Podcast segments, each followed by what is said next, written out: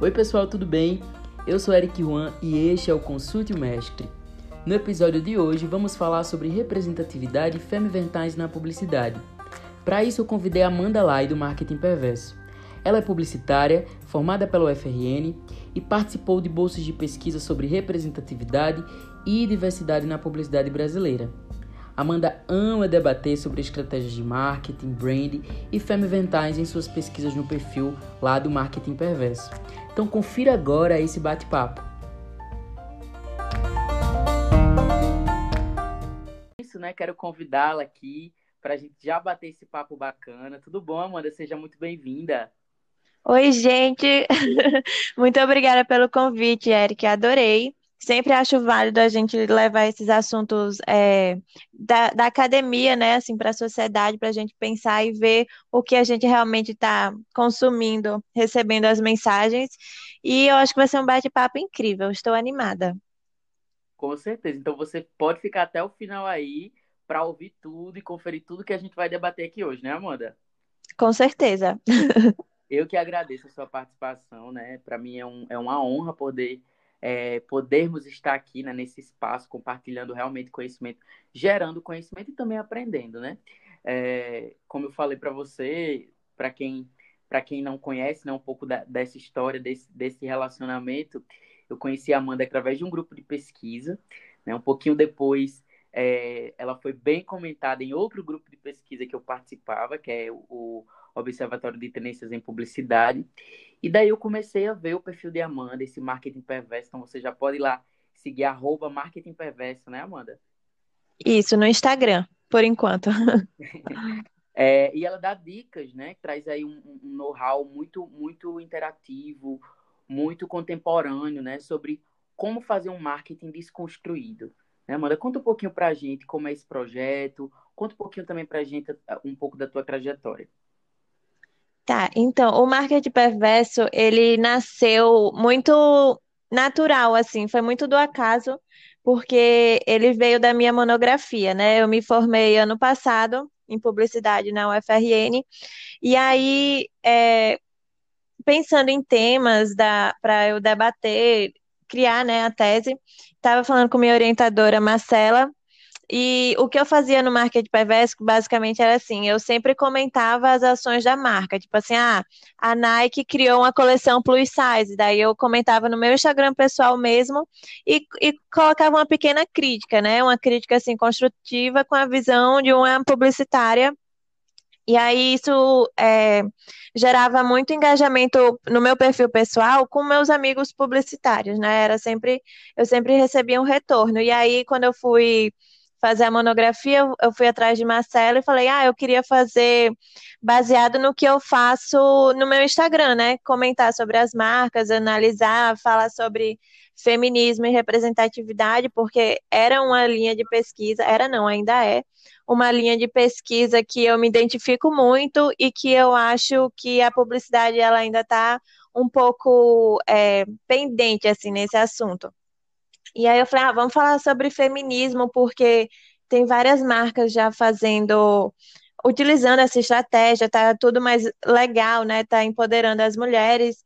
E eu falei, quero falar sobre mulher e sobre marcas. E aí Marcela foi e disse assim: ah, bacana a ideia e tal, mas Amanda, você sabia que é, as marcas estão usando esse discurso feminista, não é porque elas apoiam o movimento, não é porque elas são legais, mas é por causa do capitalismo. E aí eu nunca tinha parado para pensar nisso, né? Porque eu sempre achei que era uma mudança assim natural, né? De boa vontade das marcas. E aí eu falei, meu Deus, quando ela falou isso, o meu chão assim se abriu. E, e eu sofri um baque do tipo, meu, é, realmente isso faz o sentido, né? É, é a marca não está mudando porque do nada ela passou a, a, apoiar o movimento feminista, mas sim porque ela quer vender, né? Ela quer é um discurso de mercado. E aí eu comecei a estudar, comecei a, a produzir a monografia e aí me deu um ciricutico que eu queria falar com a, as outras pessoas. Eu queria que as pessoas enxergassem a publicidade do jeito que eu estava enxergando, né? Que não era só uma campanha bonita com uma mensagem bonita para você comprar um produto.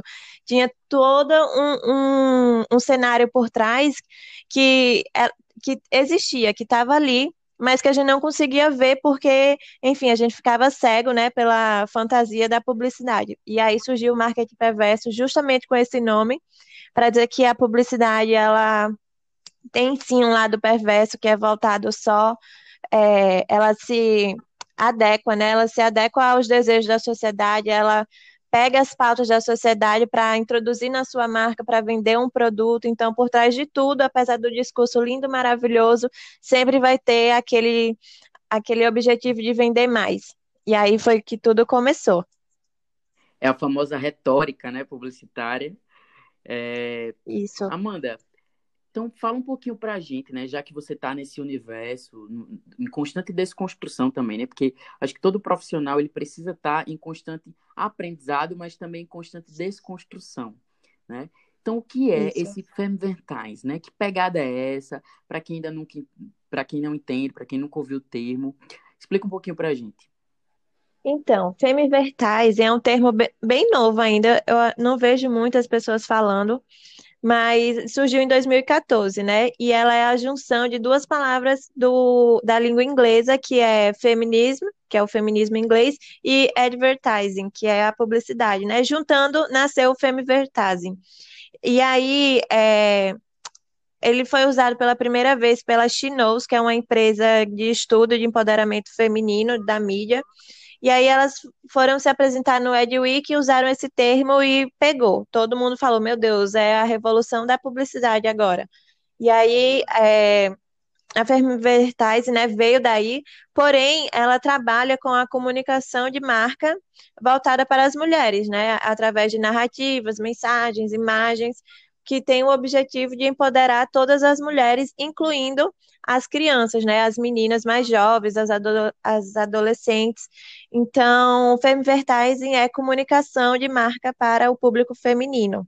E aí, é, uma estratégia básica do Femivertising é o empoderamento, né? Porque a gente sabe, se olhar as publicidades de cinco anos atrás, dez anos atrás, a gente vê um papel que a mulher exercia na publicidade é, muito machista, né? Muito misógino. É, era, a publicidade não era para a mulher, era para o homem, porque é, era um valor na sociedade que dizia assim que o homem que tinha um poder aquisitivo era o homem que decidia tudo na vida, né? A mulher estava ali só de enfeite, era uma mulher troféu, só servia para casa, para cuidar dos filhos e cozinhar para o marido. E aí, então, a Femivertais, ela trabalha muito esse empoderamento, né? Que é o reconhecimento e criação de valor para as mulheres.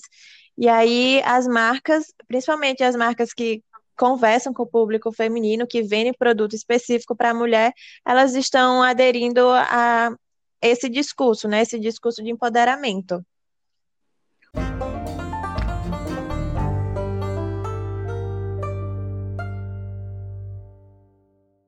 Muito bacana. É uma pegada realmente super inovadora, né? Super, é, super contemporâneo, né? Mas, Amanda, você falou da sua pesquisa, trouxe aqui pra gente, né? Explanou um pouquinho, pincelou, assim, deu um gostinho do que, do que você trabalhou, né? Na, na sua monografia, na tua, na tu, no teu projeto de pesquisa ali no final do, da, da, tua, do, da tua graduação. Mas conta um pouquinho mais para a gente, né? E principalmente se existe, né? Se você conseguiu identificar na tua percepção um empoderamento como estratégia de consumo ou como estratégia de comunicação. Nossa, é, eu na, na minha monografia eu analisei 13 campanhas. Dessas 13, eu acho que nove estavam erradas, que, tipo assim, estavam usando o, o, discurso feminista, mas de uma forma errada, uma, uma, de uma forma do tipo assim, ah, todo mundo está fazendo, está vendendo, e eu vou entrar nessa também porque eu preciso vender. Uhum. E aí, é, eu acho sim que o empoderamento feminino, as estratégias de femivertising, é, elas estão cada vez mais presentes na comunicação das marcas em geral né? Eu acho que não, não tem mais espaço para as marcas apresentarem um discurso machista ou trazerem uma mulher com a imagem submissa, tanto assim na palavra, né, no texto, mas como também na imagem, na posição que a mulher vai ser fotografada, com as roupas que a mulher vai ser fotografada. Então, lá no início, quando o movimento feminista, eu gosto de chamar assim, que é lá em 2015, estava é, no auge das redes sociais, né, que as pessoas estavam é, mais atentas a isso, estavam discutindo mais sobre o feminismo, é, começou a criar um movimento que se chama cyberfeminismo, que é quando o, as mulheres, né, começaram a perceber que nas suas redes sociais elas tinham espaço para debater mais sobre o feminismo, o movimento feminista. Elas podiam é, dar a opinião delas, né, criticar uma marca, criticar uma campanha e receber um retorno. E aí esse movimento ele foi, ele ajudou muito o, o, o feminismo a se, a se espalhar, né, a se tornar uma coisa popular, porque tipo o movimento feminista existe há décadas, há anos, não é uma coisa recente, porém teve esse boom que do nada todo mundo começou a falar de feminismo. E aí isso se deu por causa das redes sociais, né, das mulheres feministas que começaram a usar suas plataformas para chamar a atenção da sociedade, dizendo, olha, isso isso não dá mais, não dá mais para usar mulher pelada em campanha de cerveja, não dá mais para é, trabalhar com a imagem submissa, a gente não é assim, as mulheres não, não se reconhecem, né? A gente não é um objeto. Então começou a ter um, um bafafá, digamos assim, nas redes sociais dessas mulheres. E isso chamou a atenção não só das marcas, mas também de outras mulheres que falaram, poxa, é verdade, tipo, concordo com, com o que ela está dizendo. Não, não quero ser representada assim, não quero ser vista assim.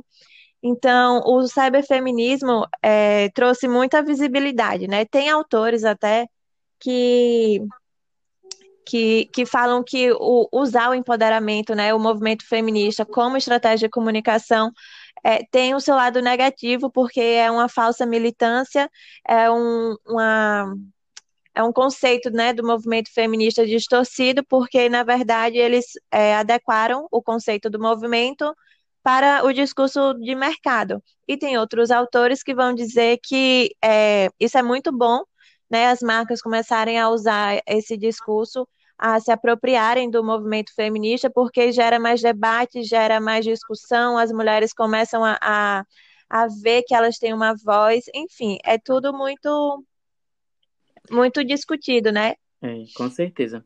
É porque além dessa retórica né, publicitária, a publicidade ela também constrói identidades, né? Ela reforça alguns discursos Isso. e ela realmente traz toda uma, uma, uma questão de visibilidade, né, para determinados movimentos, seja, seja as mulheres, seja o movimento negro, né, seja o, o, próprio movimento LGBT. Então, assim, apesar de haver, né, de, de ocorrer uma, uma, uma retórica, né, uma apropriação de alguns movimentos, e sobretudo porque a gente não vê, né, possivelmente não vemos essas pessoas dentro do mercado de trabalho, ou seja, dentro do, do é, ocupando lugares que construam essas campanhas, né?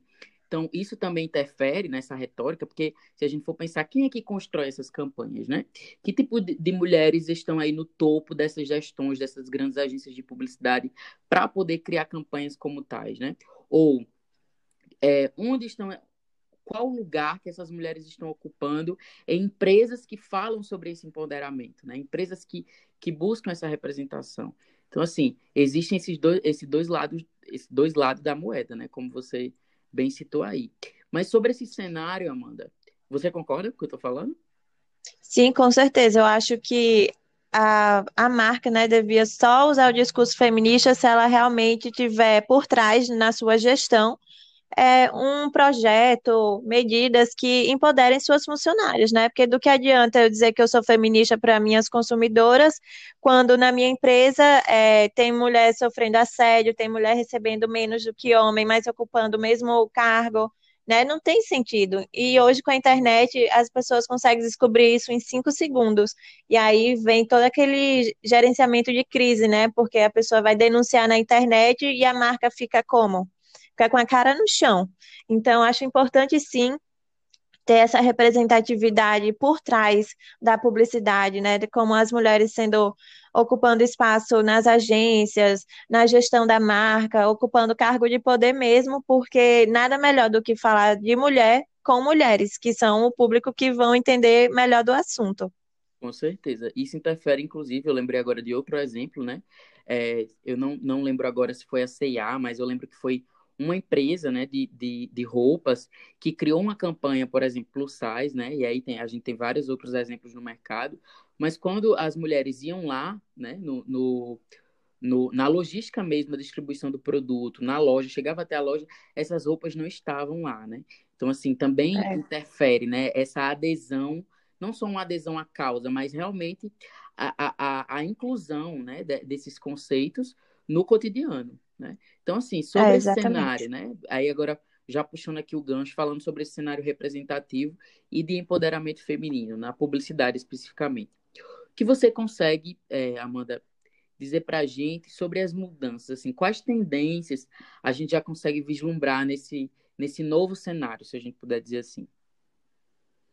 Olha, uma coisa que eu percebi bastante é que as campanhas elas estão trazendo modelos é, fora do padrão, assim, né? É uma coisa que a gente já pode dizer que está normalizando, assim, né? A gente, tipo, claro que a predominância ainda é daquelas modelos, né? Supermodos, padrão europeu, e tal, mas tem marcas, tem mais marcas surgindo e ficando atentas à diversidade na campanha. Isso é muito legal, não só em questão assim de é, aparência do corpo, mas também tom de pele, tipo de cabelo, orientação sexual. Então, as marcas elas estão começando a ter mais a, a serem mais inclusivas, né? É uma coisa que eu estou percebendo muito.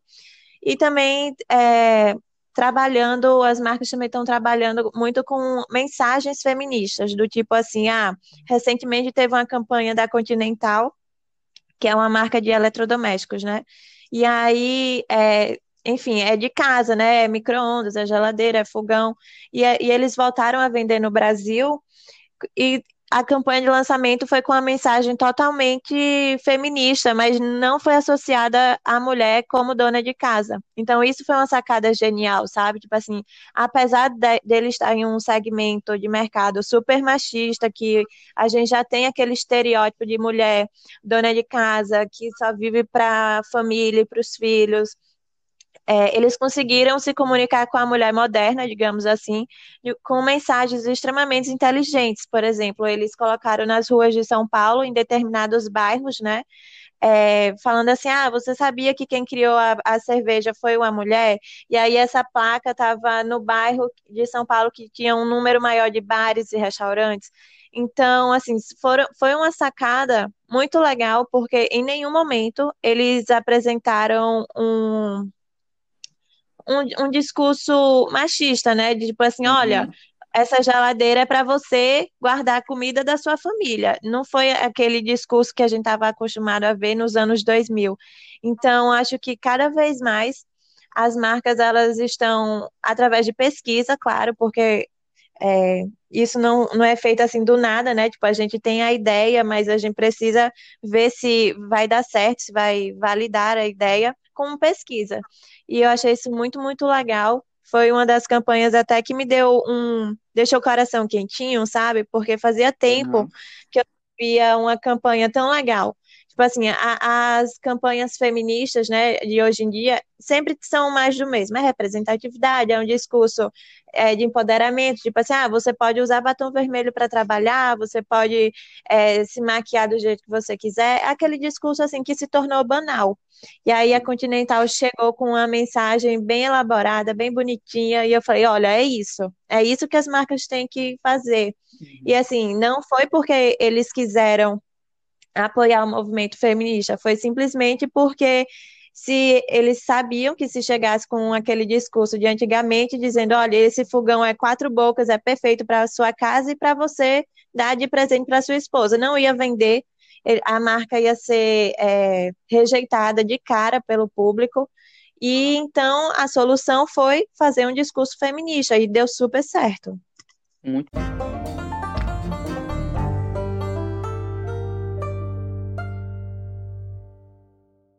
bacana, muito bacana essa reformulação, né? E eu realmente fico muito, muito é, confiante né, nessa mudança desse mercado, do nosso mercado, né, enquanto publicitários, porque a gente vê né, toda essa formulação, todas essas inclusões, a escola, por exemplo, é, marcas de cerveja, né, em geral, sempre reforçam, né, a gente, inclusive desde o início da graduação, a gente se acostuma, né, a, a, a criticar essas marcas, né? A gente realmente vê que existe aí um legado de, de discursos machistas, misóginos, né? Que, que invisibiliza a mulher, né? Que, que trabalha toda a, a questão da corporeidade da mulher sempre atrelado às cervejas, né? Enfim, e ver hoje, né, no contemporâneo, essas marcas buscando, mesmo que minimamente, reformular esse discurso, né? Por exemplo, a escola, ela, nos últimos anos, né, tirou o corpo feminino, aí como aquele corpo, né, é, com essas atrizes, né, que ficavam é, sempre associando, né, o, o, o corpo da mulher enquanto uma objetificação mesmo, e eles trazem nessa né, reformulação, não sei se você está por dentro aí dessas campanhas mais atuais, mas eles trazem nessa né, reformulação desse, desse estereótipo, né? Ou seja, dessa é. desconstrução. Isso é muito importante para que a gente possa avançar, né? em, ter, em termos de representação mesmo.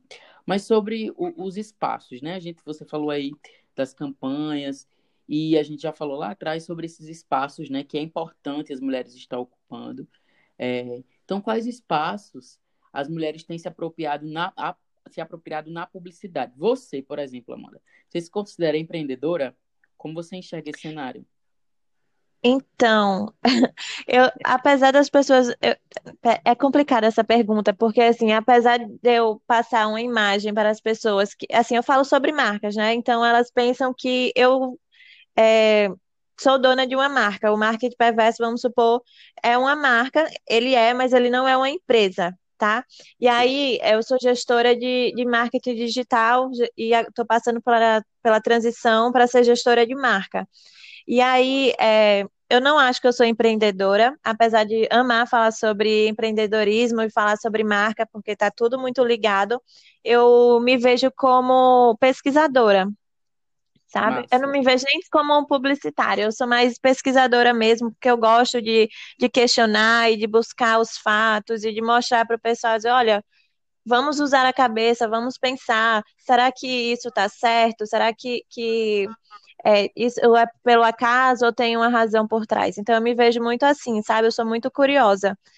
E sobre as mulheres no mercado de trabalho, sinceramente, eu me considero uma pessoa muito sortuda, porque a empresa que eu trabalho, ela é praticamente composta por mulheres. Então, são mulheres é, ocupando todos os espaços de poder. É mulher é, diretora de criação, é mulher como gestora de marca, é mulher como gestora de marketing, é mulher social media, é mulher sendo redatora. Então, a nossa a, a agência que eu trabalho, né, é muito empoderada, assim.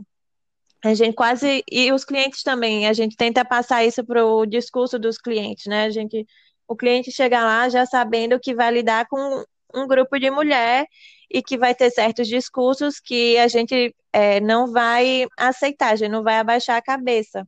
Claro que a gente discute isso com muita, muito profissionalismo, né? A gente não chega já dando os tapas no, no cliente, uhum. mas passa pelo processo de desconstrução, né? Importante. E aí, claro que a gente também é, argumenta, né? Traz é, esses argumentos de, de mercado, de teórico, porque senão o cliente não vai acreditar, porque, enfim, vive uma realidade diferente da nossa. Então, eu acho eu não tenho muito, muita referência, sabe, para dizer como é que as mulheres estão no mercado publicitário, porque eu, vivo numa bolha separada. Eu estou em uma empresa que eu gosto muito e são todas mulheres, a maioria, né? Tem, eu acho que três ou quatro homens.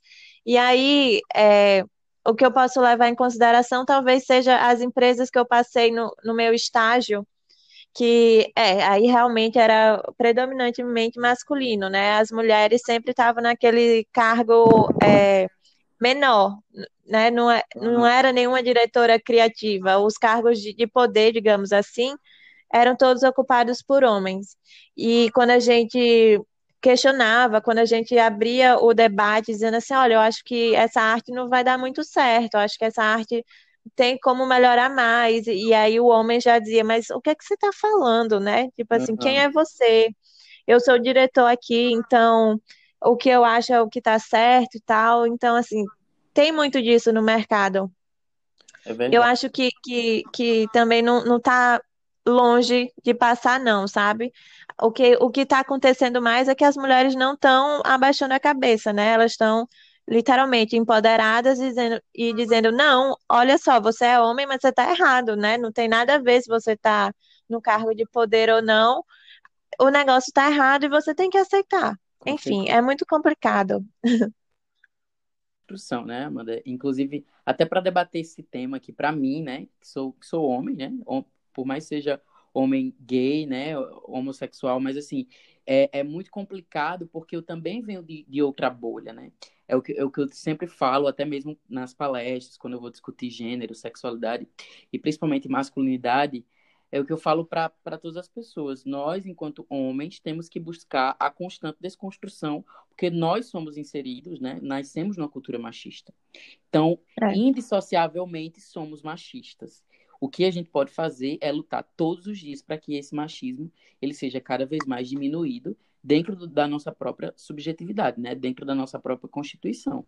Então, assim, é, é, é muito delicado. E, e, principalmente, tipo, tratar desses assuntos aqui, né, no, no Mestre, é realmente dar espaço para para que vocês, mulheres, né, para que as pessoas LGBTs, para que a diversidade ela fale, né, ela, ela, ela ganhe esse lugar de fala, que, que na verdade ela já fala, né, eu acho que as mídias sociais, ela, ela, ela potencializa, né, esses lugares e essa pluralidade de vozes, isso é muito importante. É, e é isso, né? É uma constante desconstrução, é uma constante, é um caminho aí que, que realmente a gente tem que estar sempre batendo na tecla, é um caminho que é, nas, no- nas nossas corporações, né? Nos, nos nossos empreendimentos, a gente precisa sempre buscar desconstrução, não só dentro da empresa, como também no, no relacionamento com o nosso cliente, né? A gente vê que Isso. o empresariado, principalmente o empresariado potiguar, né? O empresariado ainda muito masculino, né? Ainda muito quem ocupa esses grandes poderes ainda são homens, então assim, e homens, né, extremamente machistas, alguns, né, não vou generalizar É. também para não polemizar, mas assim, é realmente uma constante desconstrução que a gente precisa estar fazendo e educando esse mercado, né? Então, É, e essa, papel, essa, essa desconstrução, desculpa, eu lhe interrompi, mas é que veio o, o pensamento assim, do nada. É, essa desconstrução, a gente acha que vai ter um fim, né? Tipo assim, nossa, aquela pessoa é super desconstruída. E não é. A desconstrução, assim, ela, ela é infinita. A gente nunca vai estar certeza, 100% desconstruído, né? A gente sempre vai ter um preconceito, né? Dentro da gente que a gente vai ter que entender e saber de onde é que vem esse preconceito e estudar, conhecer e falar, olha, realmente está errado. Porque o que eu acho, o que eu vejo, né, na verdade, na internet é tipo assim, nossa, é uma militância que não tem fim, é um mimimi, é, que fica enchendo o saco toda hora. Sendo que não é o mimimi, né? Não é a falsa militância. Tem a falsa militância, mas é, é o processo de desconstrução. E isso, como você falou, é muito subjetivo, né? Porque cada um foi inserida, foi criado em uma cultura diferente, teve valores de família mesmo diferente. Por exemplo, os valores da minha família, né? Que eu, eu cresci é, dentro de uma família oriental, né? Minha família é da China. E aí não são os mesmos que, que uma família brasileira tem, né? Não, a forma de ver as coisas é diferente. Então, a gente não pode levar também em consideração a minha desconstrução como a, a correta, né? Porque assim, são vários cenários diferentes e- e na mesma sociedade. Por isso que é tão complexo a gente falar e, e se desconstruir cada dia que passa. com certeza, super importante, Amanda, esse debate, é, realmente enriquece, né, essa discussão e, e obrigado, né, por compartilhar tanto conhecimento. Tenho aprendi muito hoje aqui com você, tenho aprendido bastante e é sempre bom, né? A gente tá fazendo esse exercício. Mas eu ainda tenho uma última pergunta, viu? Ah, Aliás, tenho mais duas últimas perguntas. Você pensa, é, você falou que era pesquisador, então você pensa seguir a carreira acadêmica? Como é que é? Sim. É, minha prioridade é dar continuidade aos estudos da academia, né? É um cenário que eu tava, já comentei com isso com o pessoal do Market PVS, que eu só sou criativa, eu só sou produtiva se eu estiver estudando. Não adianta nada, é, você conversar comigo, debater sobre estratégia, sobre brand, sobre Femivertais, e se eu não estiver dentro da academia. E aí, com essa pandemia, eu meio que me entrei em um surto, porque né, não tinha como eu estar dentro da academia, literalmente, estudando, fazendo processo para mestrado, essas coisas. É uma coisa assim que eu quero muito, é minha prioridade, estou me organizando para é, fazer inscrição em mestrado, em pós-graduação, porque para mim a, a, academia é o que corre nas minhas veias, sabe? É os estudos. Eu preciso estar dentro de um grupo de estudo, de pesquisa, porque senão eu, eu me sinto perdida no mercado. Perfeito, perfeita colocação. E o que você diria para quem está começando, né? Para quem busca aí, é, principalmente, né, seguir esse legado, sei lá, terminou a graduação, quer continuar, ou tá aí desmotivado, a gente sabe que a pandemia, né, trouxe muita desmotivação, se a pessoa está desmotivada, enfim. O que, é que você diria para essas pessoas? Ai, eu acho que, tipo assim, faça o que você quiser fazer na hora que você achar que bateu à vontade, sabe? E muito importante, não se compare com as outras pessoas, porque cada um tem o seu tempo, né? Ah, muitas vezes na minha graduação eu me sentia muito para trás em relação aos outros alunos, porque eu não era boa em, em fazendo arte, eu não sabia mexer em Photoshop, eu demorei muito para é, entrar no mercado de trabalho, porque, tipo assim, tinha gente que já com estágio no segundo semestre, e eu ainda estava muito na inércia, né? Eu estava conhecendo literalmente a área que eu queria trabalhar e tal, então eu sempre me comparei muito e sempre me achei atrasada em relação aos outros. Porém, hoje eu vejo que, tipo assim, tudo aconteceu no tempo certo, que tinha que acontecer. É, não, não acho que a vida, o que o outro tem, né, tem, a gente tem que ter na mesma hora, na mesma época. Isso então, é se você está né? começando, né? é, não é uma corrida. E se você está começando, acho que o que você precisa fazer é ver se você está começando por você ou se você está começando porque você está se sentindo para trás. Né? Eu acho que quanto mais genuíno forem as nossas ações, melhor. E aí você pode fazer o que você quiser, abrir uma empresa, é, trabalhar com produção de conteúdo, virar youtuber, portanto que seja por você, né? Então tá tudo ótimo. Que maravilha, Amanda, te ouvir. Muito obrigado. É, conversamos aqui com a Amanda Lai, né? E é só agradecer mesmo. Muito obrigado por essa parceria, por, por essa entrevista né, maravilhosa, esse bate-papo, na verdade, aqui.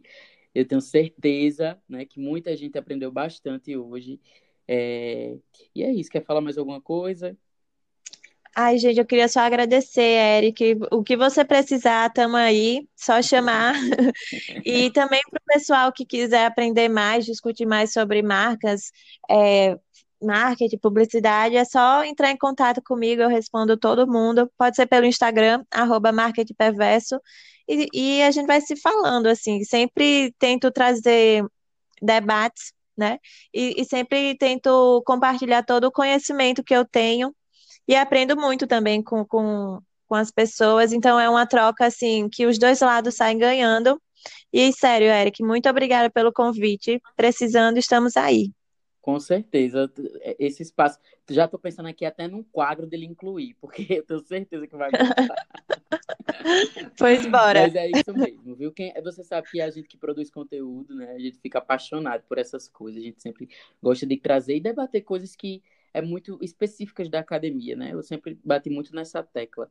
É, de, de colocar para o mundo que a gente discute dentro das universidades, que queira ou não, apesar de ser universidades públicas, né, ou até universidades privadas, queira ou não, são ambientes privados, né? Existe muita seletividade ali. Então é importante a gente é. colocar isso para fora, né? É reconhecer esses privilégios e compartilhar conhecimento. Eu acho que, enfim, isso é, você tem feito, né? É, muito bem. Então é no mais parabenizar pelo trabalho.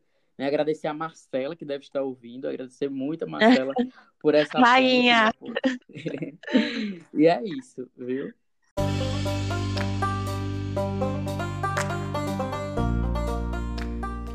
E é isso, pessoal. Este foi o Consulte Mestre, mais um episódio. Hoje falamos sobre femiventais e representatividade na publicidade. Esse super bate-papo com a Amanda lá. Espero que vocês tenham gostado. Também já podem estar me seguindo lá nas redes sociais, arroba Consulte Mestre. Espero vocês, um abração e até mais!